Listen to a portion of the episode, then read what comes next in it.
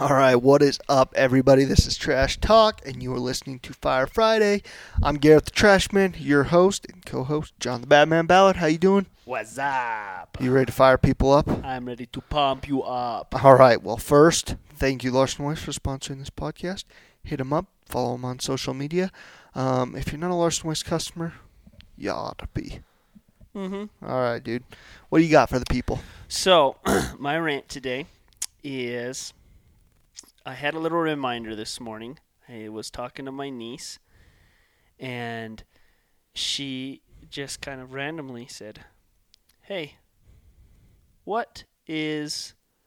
She's like, This is kind of random and it's kind of a weird question, but how do you tell something, someone something that you're not real big on telling them, but you know you need to tell them? Edgy conversations. And I was like, well, well, well, well, well, well, well. Let me share my experience here. And I think I've spoken this before, but I think it's a good reminder that the best communication is clear and concise and to the point. Mm-hmm.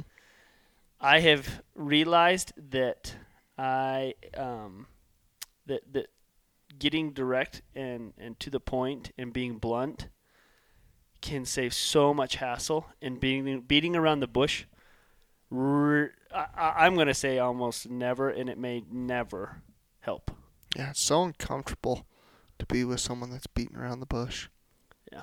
really is. And so that, that that's my rant today. Is you know if you've got to talk to some someone about anything, you know, um, be be direct, be clear, and be to the point. And also, even if you're just like at work and in any business, when you're dealing with people, and you know the first you know immediately you could you're experiencing them being difficult to work with, Mm-hmm.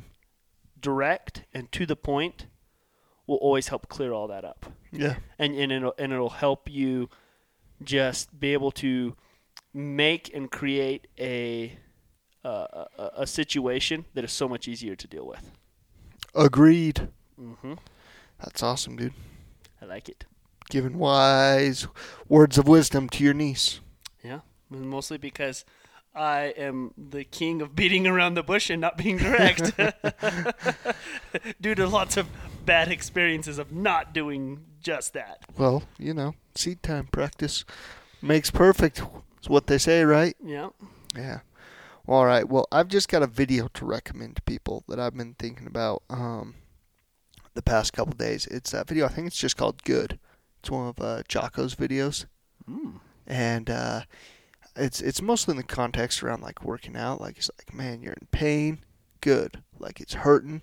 Good. That's that's like what you're working to get to, is in that pain, and like anything worthwhile that you do, you go through um, sucky parts of it and like that's good and you can learn to love that part and um, you get to choose how you're experiencing that and i was just li- listening to that yesterday and i was like i love this so much. Like if you're in business and it's tough and you feel like you're not getting the customers you need or whatever good good. That's right where you should be. Now keep pushing.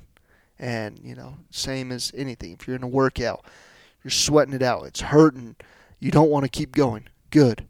All the work you did before was to get you to that point because now you're at the point where you can actually grow. And so I recommend that video. It's super um, inspirational, and I find myself telling myself that all the time when it's tough to wake up. It's good, good. I'm gonna grow right now, and uh, do it anyway. So, yeah, give it a watch and a listen, and that's what I got for my rant today. Dude, I like that. Sweet. All right, everyone. Appreciate you guys listening. Share with your friends. Peace.